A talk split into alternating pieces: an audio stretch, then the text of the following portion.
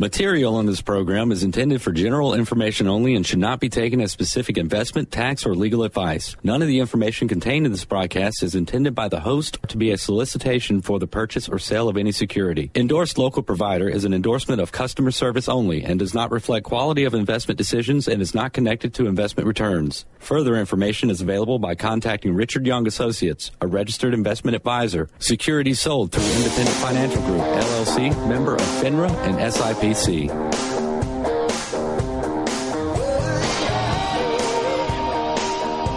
Welcome to Money MD, where the money doctors are in the house and giving out prescriptions for better financial health and making smart decisions with your money. We give common sense solutions to your complex problems.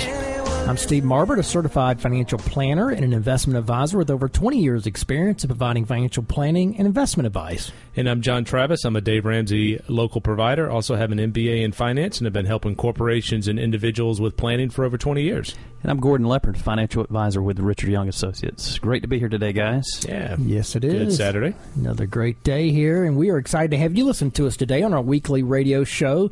We are right here every Saturday like today from 9 to 10 a.m. Yeah, you can also go to our website, moneymd.net. We have a link in the top right-hand corner. You can stream us. You can catch us on the dial at uh, 1230 a.m., or you can also go to our podcast on the website, we have a little podcast button over to the right, and it says podcast. And if you click that, it'll take you to the previous recordings, and we have it organized by topics and so forth. So if you miss a week, you can go check it out. Yeah, no excuse for not listening to the Money Doctors. And do check us on our website. As John mentioned, it's moneymd.net. You can uh, check out our podcast there with the link, or you can uh, email us your questions. We'd love to hear from you. Or you can email us directly at info at moneymd.net. Um, well, guys, we have a great show lined up for today. Um, some good things here. Um, one of them is uh, we're going to talk about the markets again. Again? Surprise, surprise. Yeah. This yeah, is a good topic. It's, it's a good topic. So, you know, title is Markets Stink, What Now?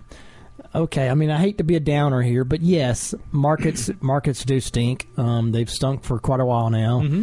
And uh, but the question is, what do you do next? And we've been talking about this over the last, you know, a few weeks. And uh, but we're going to kind of give you the next step in the progress process here. You There you know, go. what should you be focusing on? So you want to tune in for that. Opening up the, the playbook. That's right, How really to get through these. Keeping things in perspective. Yeah, Exactly. No doubt, no doubt. And we're going to follow that up with 10 things all women should know about their financial future. And guys, we, we see this. Um, unfortunately, um, you know, a lot of times we'll have uh, clients that come in and their husband's passed away or maybe they've gone through a divorce and they're not sure what to do. And so this is a list, 10 items you want to make sure that you put on your to-do list even if you're married and you have a spouse you need to understand these different areas that we're going to talk about Yeah, very important that women, you know, take the steps to be informed about their finances. Yep, so that's a absolutely. good topic. All right, then we're going to talk about disclosures, uh, especially on retirement products.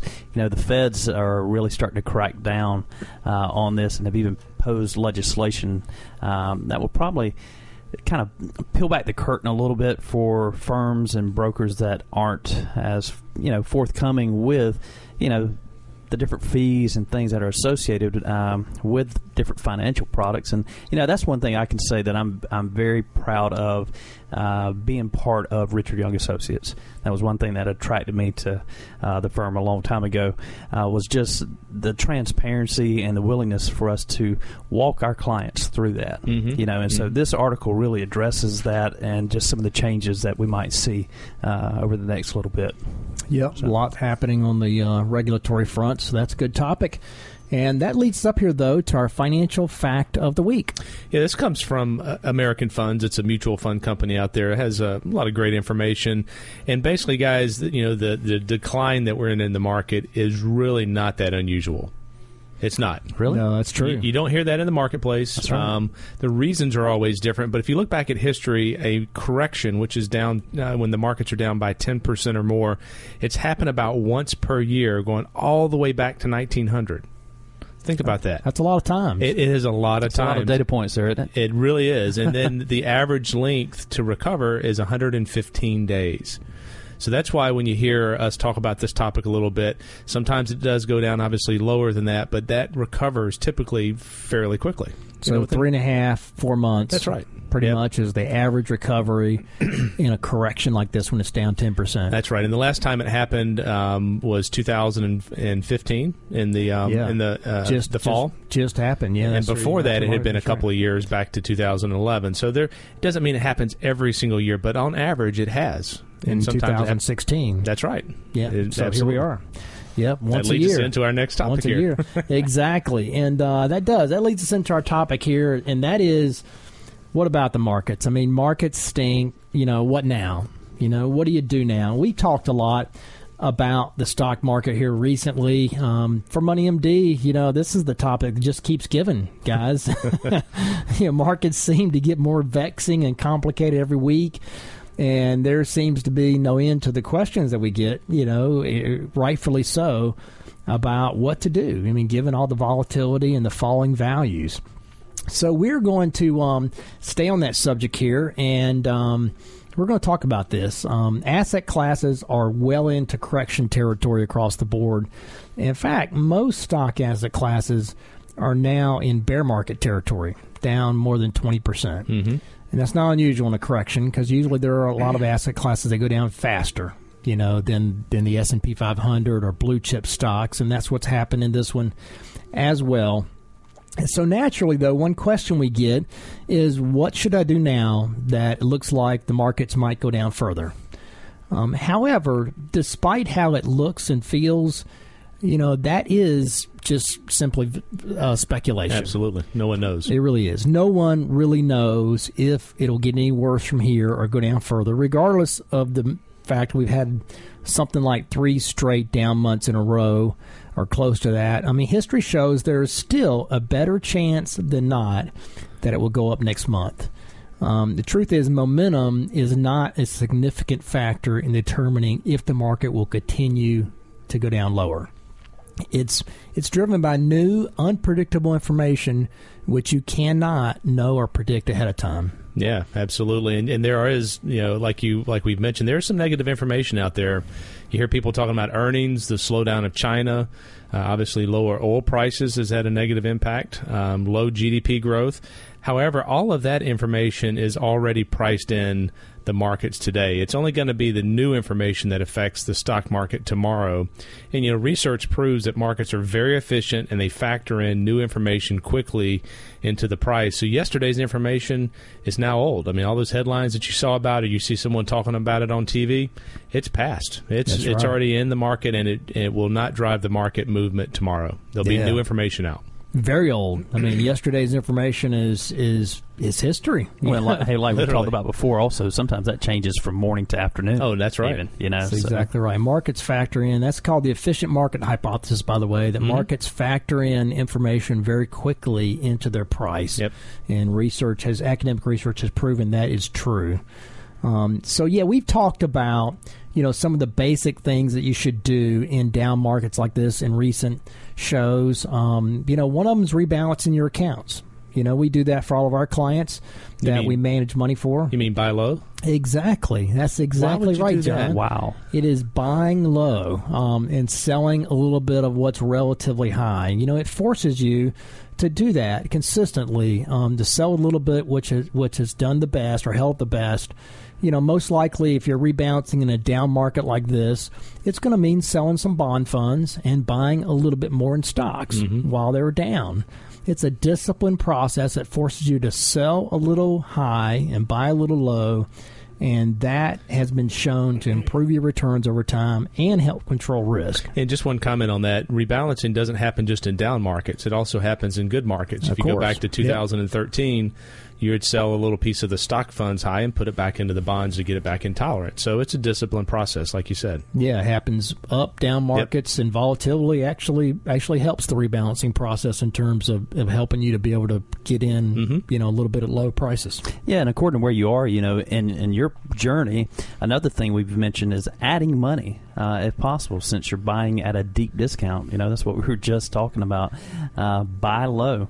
Uh, we also talked about making sure that you are diversified. This is this is really important when markets are, you know, they start to recover. Some asset classes, like you mentioned, Steve, they'll recover faster than others, and you want to be able to ride that up that up wave there. You know, for instance, if you were overweighted in technology stocks back in the early 2000s, um, when they crashed Many of those still have not recovered to this day, and that's some 16 years later. I mean, think about that. If you were overweighted, mm. you know, and Steve, you've told several, several stories yep. about people that you've met with uh, back then. You know, the the Nasdaq still hasn't recovered to where it fell from then. And that's why it's so, so important that you're diversified across eight to ten different asset classes. And, rep- and when you do that, then you're represented by thousands of stocks, not just, you know, pigeonholed in one section there. So for heaven's sake, do not own just a couple of individual stocks with your life savings. Yeah, I had a couple come in this week, and um, they were just retiring, and we were talking about 2008 a little bit, and they they've had, had a tough experience in the stock market, specifically in 08. Wow, their person they were working with, they bought a Lehman Brothers bond. Oh, ouch! Yeah. Yeah, and uh, so we talked about diversification, and they, they were really scarred by that experience. So yeah, mm-hmm. it's not only stocks, but it's bonds as well. I mean, you can. That's right. You, know, you, have risk in individual securities. That's exactly right. Yeah, yeah. And I'll tell you a quick story here. I talked to a gentleman here just recently who owned fifteen thousand shares, still owns it, I'm sure, of his previous employer stock, and that was by far his major asset. And wow, what a gamble with his such a nice life savings that amounted to millions of dollars that could leave a great legacy for his kids, his grandkids, or charity.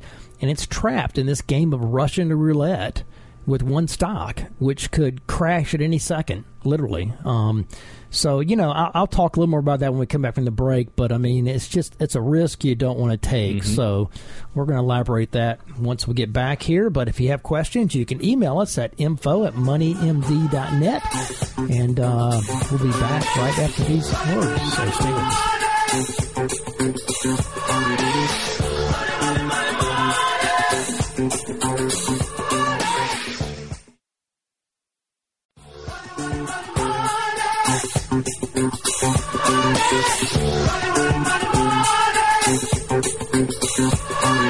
Welcome back to Money MD, where the money doctors are in the house. I'm Steve Marbert, a certified financial planner, and I'm here with John Travis, who is a Dave Ramsey local provider, and Gordon Leopard, who is a financial advisor at Richard Young Associates, along with us.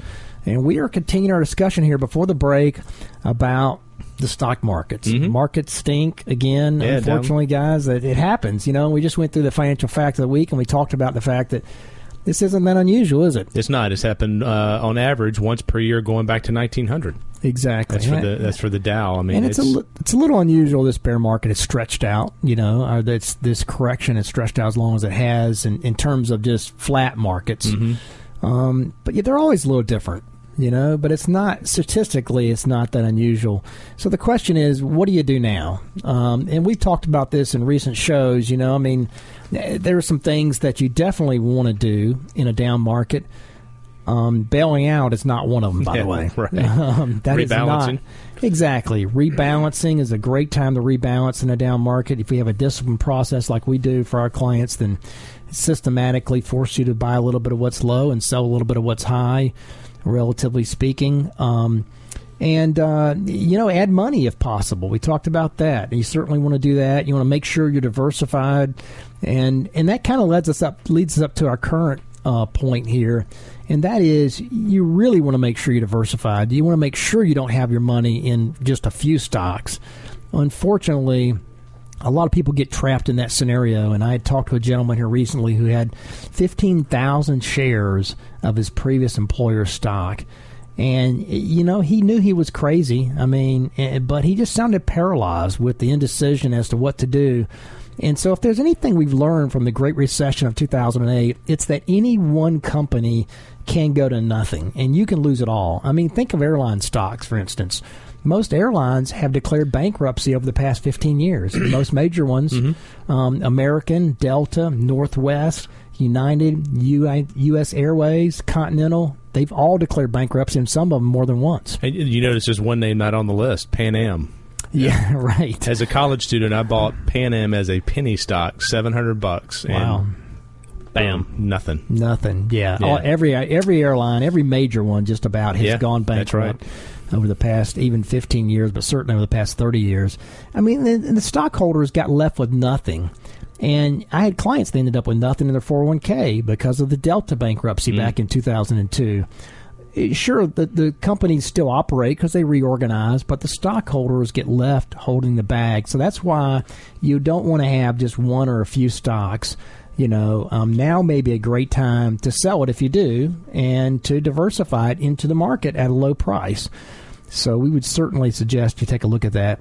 And one more thing we've touched on here recently is you should be focusing on your long term plan rather than looking over your portfolio every week or every month or, or lamenting day. Every Every day, day. some people's got it on alert on their phone. exactly. Right. You know, Stop I mean, you you don't want to be lamenting and wondering, you know, when it's going to recover. I mean, now it's not the time to focus on performance. Okay, it doesn't matter how great of a portfolio you have. If you measure performance from a high point to a low point in the middle of a market correction like this, it's going to be depressing. I mean, for instance, if you started back in two, June of 2007 and you want to measure performance that you've done, uh, you know, through this month, I mean, you're just kind of warming up for your next dose of Prozac for depression. I mean, seriously, you know, I mean, sure, it might be positive, but there are very few assets that have performed well from the market high of 2007 to the market low of today.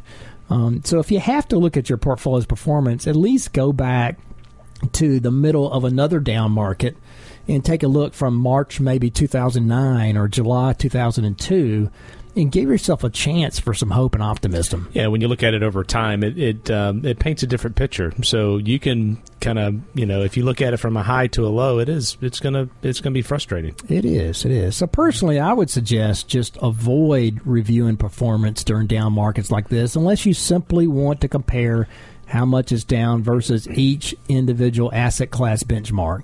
But that takes a little more sophistication and you know, looking at red numbers can lead you to make a poor decision based on emotions.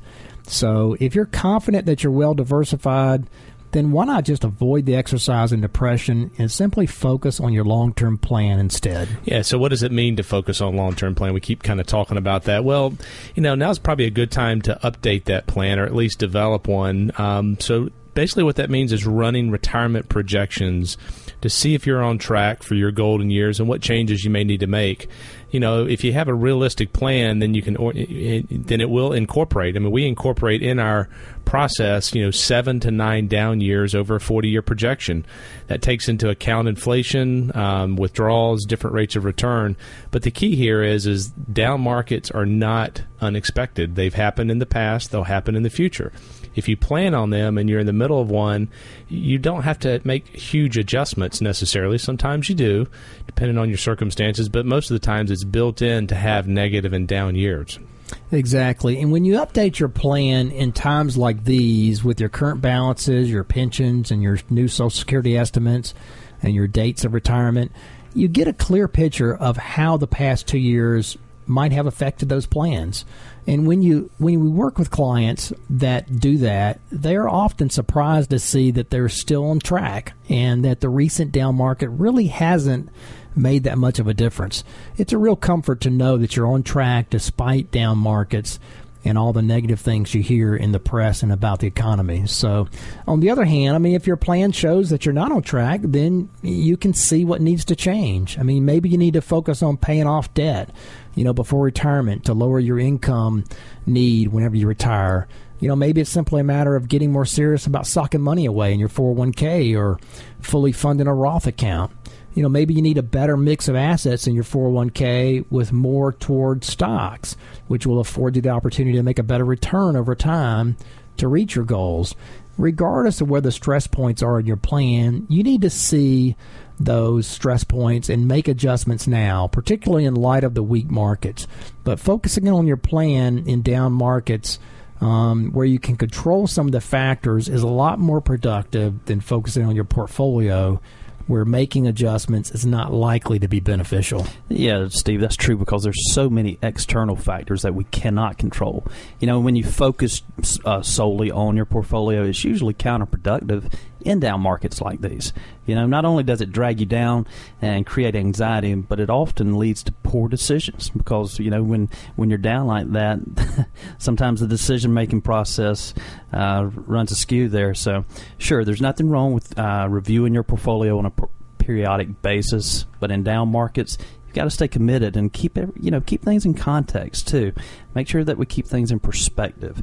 Uh, that means reviewing each asset class, you know, compared to its benchmark, and has it done relatively well, you know, compared to that in your portfolio. That also means putting in context of history and realizing where this down market falls relative to other corrections and other bear markets, John, you know, like you mentioned earlier as well. Yeah, absolutely. Yeah, those are good points. Yeah, and it's also important to know what a typical recovery looks like when markets are down in a similar magnitude where you are today. Um, you know, all of that information is necessary to keep your emotions in check and avoid making poor decisions when you look at your portfolio in the middle of a down market. Um, you know, it's simply easier to focus on your plan, your retirement plan or your financial plan, and avoid all the work involved in analyzing your portfolio in this kind of market and keeping it in context. If you don't think you have the time and discipline that it's going to take in a down market like this to keep it in proper context and historical perspective, then we would suggest you just get a good hobby, you know, until markets improve.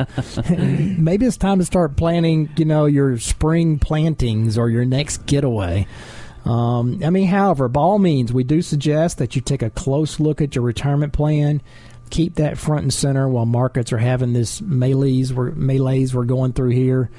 Um, but focusing on your plan will keep your energy directed toward a productive effort where you can make a difference instead of just supporting the makers of Prozac. That's right. Put the smartphone down. yeah, exactly. Don't look at it daily. I mean, uh, we do have clients that are listening today that uh, that watch it daily. No, no, names. No doubt. I understand.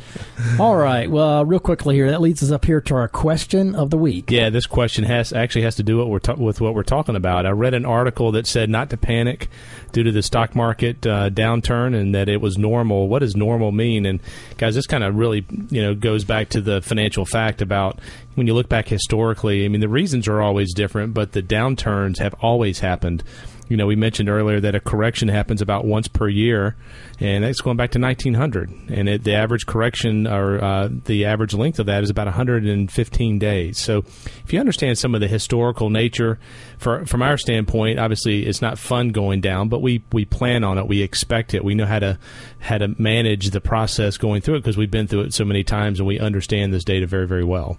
Yeah, that's a great point. I mean, despite you know what you read in the press and all the alarming stuff you see and hear, um, you know, you just need to take a take the slow approach. Don't worry about it. Keep it in context and just look to the future. Discipline, yeah. Really a disciplined approach. Yeah, that's right. Exactly. And do some of the things we just talked about, you know, rebalancing, planning, things like that, and that's the way to get through it. That's right. Exactly. All right. Good question. All right. That leads up to our break here. But if you have questions, you can email us at info at moneymd.net or give us a call during regular business hours. Richard Young Associates, 706 739 0725. You're listening to Money MD. We'll be right back after these messages. Stay with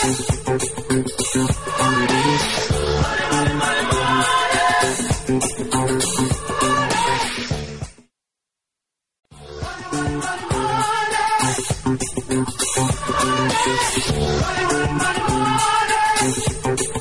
Welcome back to Money MD, where the money doctors are in the house. I'm Steve Marbert, a certified financial planner, and I'm here with John Travis, who is a Dave Ramsey local provider, and Gordon Leopard, who is a financial advisor at Richard Young Associates, along with us. And we are going to um, lead off our. Uh, our next segment here with a new topic, and that is the 10 things women should know about their financial future. Yeah, this is a very important topic. This comes from uh, McGraw Hill, um, and um, you know, guys, we see um, you know we see divorces, we see uh, spouses, men, um, you know, typically live um, less years than their than their wives, and so we have folks that we work with, and we see this firsthand about just some things that you need to actively involve in, and don't wait until that happens. So go ahead and start this process today. So get your you know pad of paper and your pencil or pen out and start taking some notes here because these are some things that can really change your financial destination. And and so the first thing is is really anticipate that you're likely to live a long life, and and you got to plan accordingly. In fact, according to the U.S. Census Bureau, a woman who reaches the age of 50 today without serious health problems can anticipate celebrating their 92nd birthday. I mean, wow. that's amazing. Yeah, and I have a grandmother who's 100, so she's living living proof of that. And women in the United States, on average, will live to reach 81 uh, years of age, compared with men's life expectancy of about 76, so about five years longer. So you're, you know, you've always left money matters to your husband. If you have, you need to start learning today some of the topics, some of the details, getting involved in that process because at some point in the future you may have to manage that. Right. Yeah, that's a great point. sure is. Another one here though is beware of being overly conservative in your investments. I, this is very, very true, particularly in this kind of market. I mean, when you look at where we are today, I mean, it's easy to be overly conservative, and I think um, women have more of a tendency to do that than men do. But uh, anybody can be can, can fall into that trap. So while there is a correlation between your age and the amount of risk that you should assume when investing, being too conservative can seriously erode the value of your retirement account. I mean, you may need to rely on this money for 30 years or more. And that's why you should think of retirement as a long term investment. Consider keeping a significant portion of your portfolio in stocks as long as possible. You know, I mean, we think maybe maybe 30, 40, 50% of your portfolio right. should be in equities. Long term. Pretty much long term through retirement. Yeah, that's right. That's right. Um, number three here on the list is, is pay yourself first. I mean, invest for the future today. I mean, by investing systematically over a period of time, you'll really be surprised how fast your nest egg can grow. And, you know, here's some of the numbers that, that you hear us talk about. Dave Ramsey talks about this a lot. But at age 25, if you began investing $5,000 per year, which is $417 per month, um, and you earned an 8% rate of return, you could have over a million dollars at age 65. So that's a 40 year time frame. Um, and so if you're listening and you're not 25 out there. Um, maybe you have, you know, um, daughters or you have granddaughters or grandsons that you can share this information with and change someone's life by starting early. That's right. And uh, number four we have on the list. Um, there's all kinds of online calculators that you can utilize to uh, help you kind of determine what's the best IRA for your particular situation.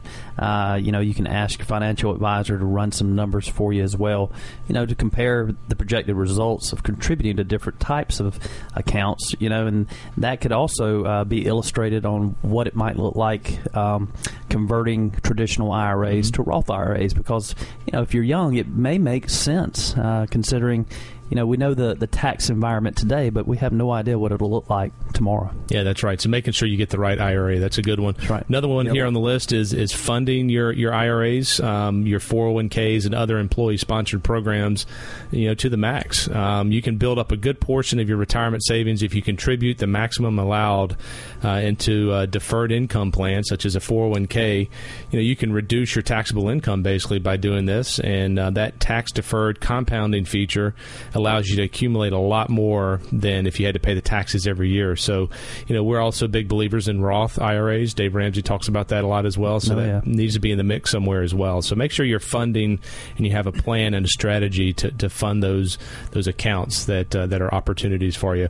Another one here is remember the uh, this Social Security tip. Even if you're divorced, you're entitled to half of your ex spouse's Social Security benefits if you're 62 years or older, were married for at least 10 years and have not remarried. So a widow, um, as long as she doesn't remarry before the age of 60, is entitled to about 72% of her husband's Social Security benefit. So, you know, there's a lot of details around this topic. And so make sure you spend some time with your advisor. Certainly go to the Social Security office and get some estimates.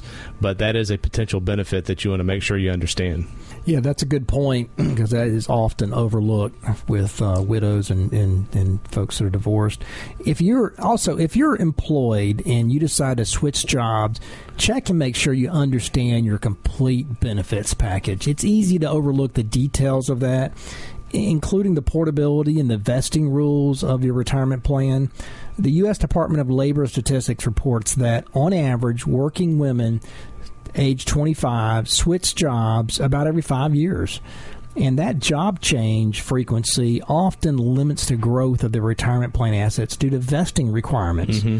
which typically are set at five or six years. So make sure your pension, you understand the pension and matching 401k vesting requirements and that you're not shooting yourself in the foot by changing jobs that often. Yep. Make sure you get what's coming to you and at least understand the whole picture. Yep. Number eight on the list is investigate your employer's tuition reimbursement benefits. Uh, a lot of times, you know, employers they'll they'll pay or they'll reimburse for uh, people to go back to school, and you know this could prove very valuable into your retirement working years. Seventy four percent of workers said they expect to work for pay during their retirement years.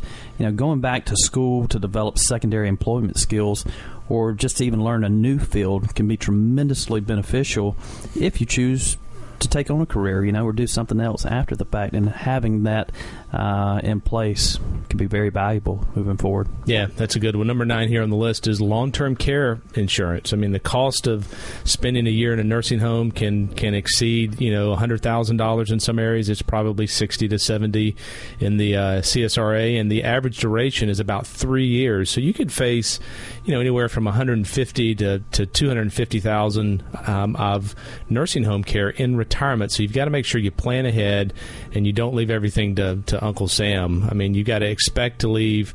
Um, you got to plan if you want to leave stuff, you know, some of your assets to heirs. Um, you need to have an estate plan. So it's basically going through and doing a plan to make sure that your assets aren't being taxed and that you have certain types of insurance plans. You know, long term care insurance, it's very expensive if you have to use a nursing home. So having that plan ahead of time can preserve some of your assets as well. And the last one here on the list is um, call your financial advisor yeah. to, talk about some of this stuff. And if you don't have one, we can certainly be more than happy to sit down with you and, and talk through your situation. But there are a lot of topics here. There's a lot of um, a lot of uh, confusing things when you start talking about Roth IRAs and 401ks and um, Social Security and long term care. So we know it's confusing out there. These are this is just a list of things that you want to ask someone. Go do some research. Again, Dave Ramsey is a great resource. Suze Orman, I know a lot of folks follow her. Clark Howard hopefully fo- folks are you know tuning into the money doctors. We try to give you know good consumer education as well. So make make this a priority for 2000 and uh, this this current year, and um, let's let's go forward with it.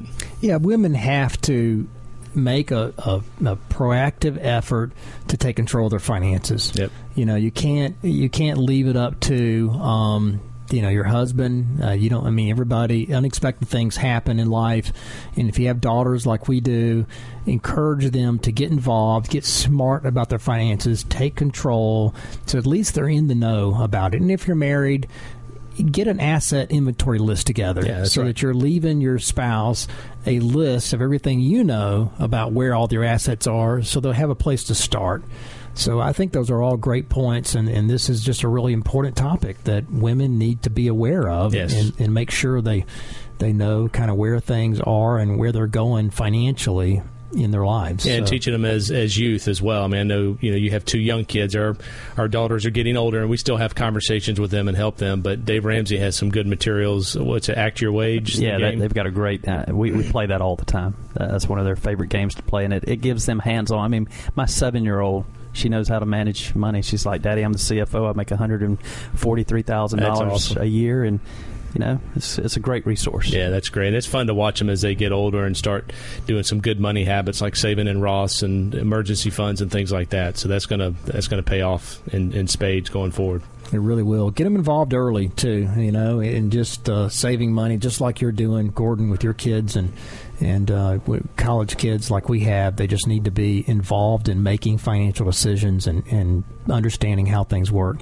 Okay, well, that leads up to our break here. But if you have questions, you can email us at info at moneymd.net or give us a call, Richard Young Associates, at 706 739 0725. You're listening to Money MD. We'll be right back after these messages.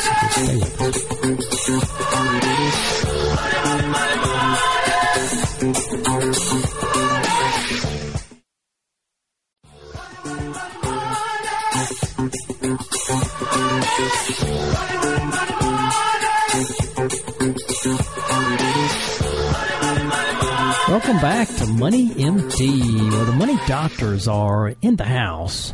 I'm Steve Marbert, a certified financial planner, and I'm here with John Travis, who is the Dave Ramsey local provider, and Gordon Leopard, who is a financial advisor at Richard Young Associates, along with us. And we are going to start off our last segment here with the prescription of the week.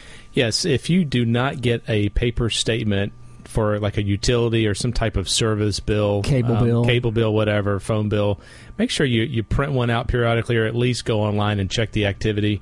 Tammy and I did this um, recently, and and I'm usually pretty good about seeing. So we have everything paperless, so everything we don't get any paper statements, and we're actually changing that for a little period of time.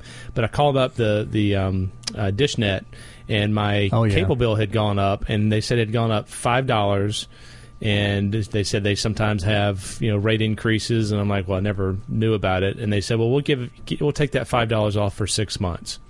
And there was some other issues with the bill, but it, if I wouldn't have been looking at the bill, I'm not sure I would have called.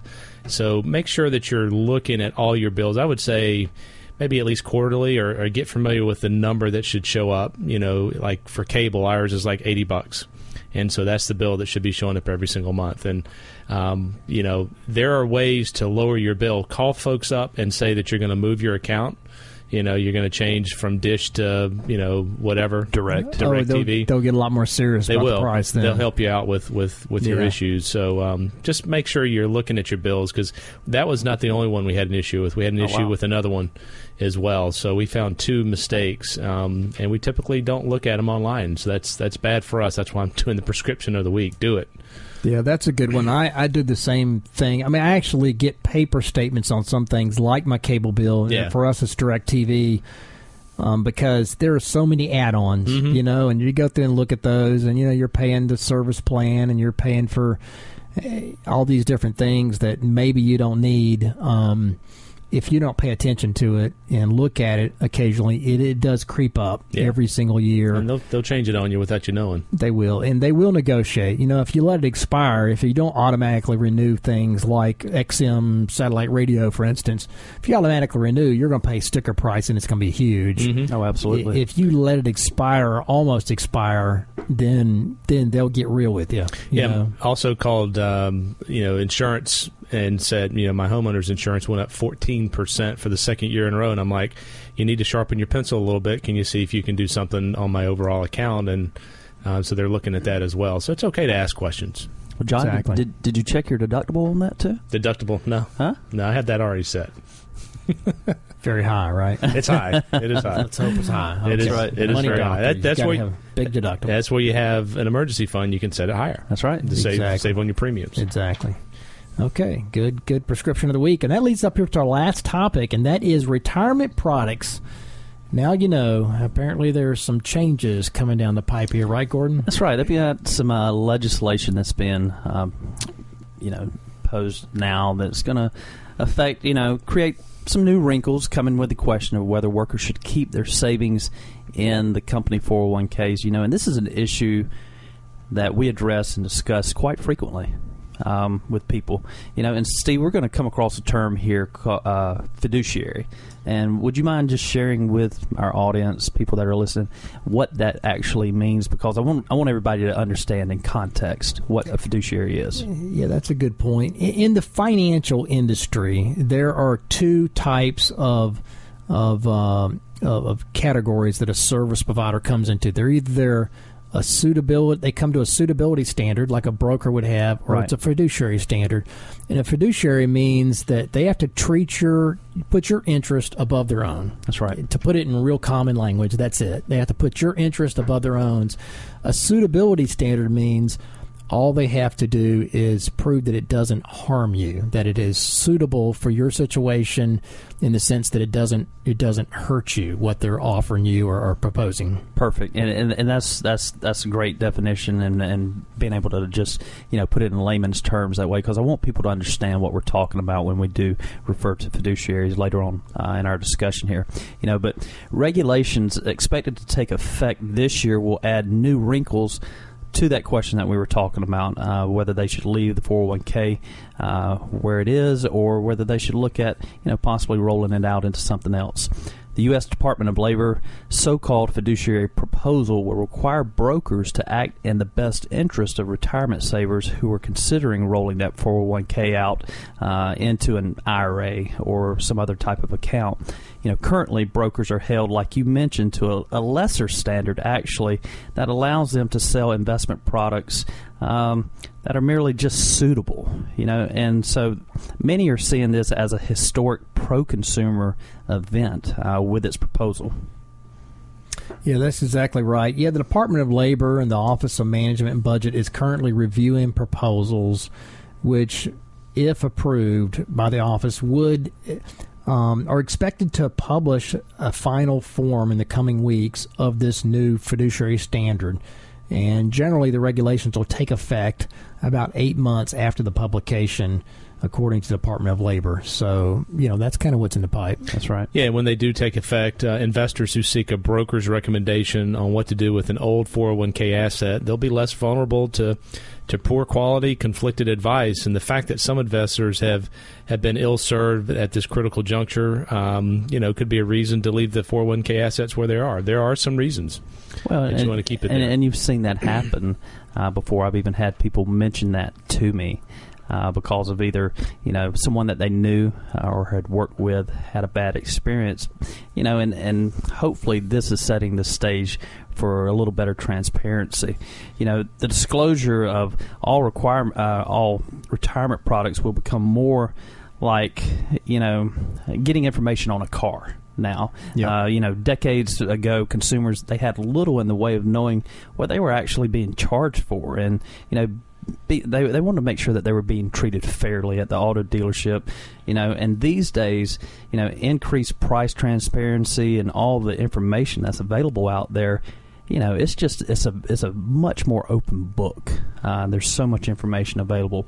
You know, meanwhile, prices for many investment products they've remained murky at times. And, you know, when investors seek advice from a broker on what to do with the 401k asset that they have uh, from their prior job, the broker may offer the investor, like we said, an IRA, an annuity, or some other type of product.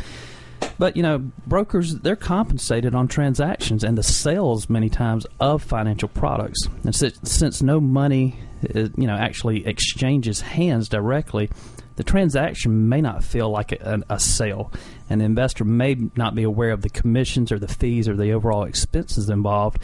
But that differs, like we were talking about a little bit earlier there, Steve. That differs from you know a registered investment advisor and how brokers uh, do business sometimes, doesn't it?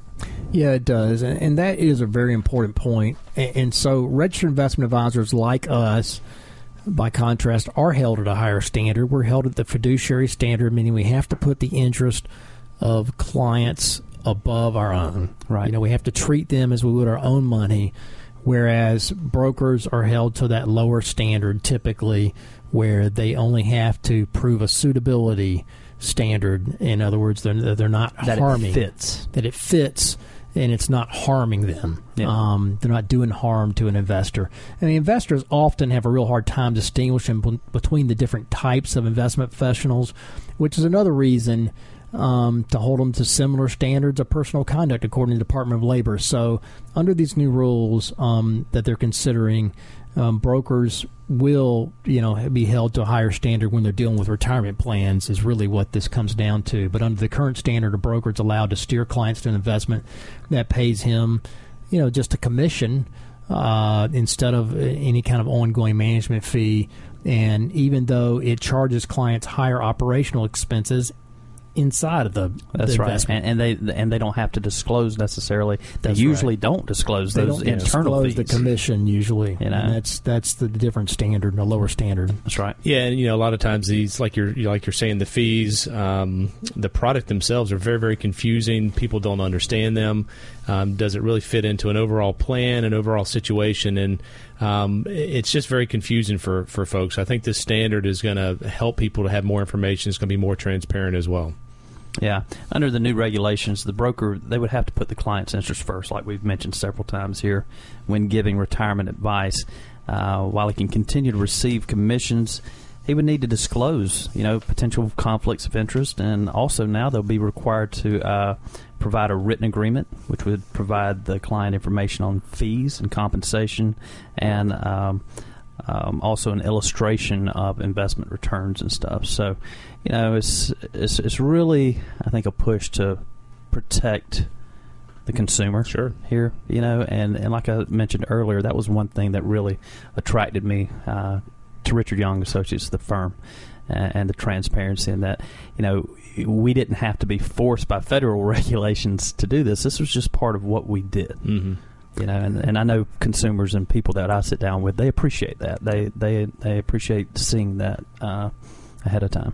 Yeah, that's a good point. And I think what could, uh, people listening out there need to keep in mind is that it's very important that you work with somebody that's held to a fiduciary standard that puts your interest equal to your own and puts your interest actually above their own instead of a suitability standard where they're selling you some kind of commission product. That's that's really kind of the bottom line. And uh, so, a real important pop topic and uh, a good good topic as well. Well, that brings us to a close, though, for this week's edition of Money MD. So tune in next Saturday from 9 to 10 a.m. to hear more prescriptions for your financial health.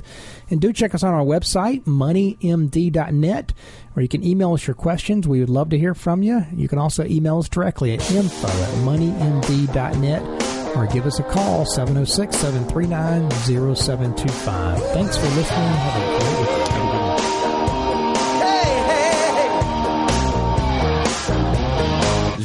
Material in this program is intended for general information only and should not be taken as specific investment, tax, or legal advice. None of the information contained in this broadcast is intended by the host to be a solicitation for the purchase or sale of any security. Endorsed local provider is an endorsement of customer service only and does not reflect quality of investment decisions and is not connected to investment returns. Further information is available by contacting Richard Young Associates, a registered investment advisor. Securities sold through Independent Financial Group, LLC, member of FINRA and SIPC. Jesus is to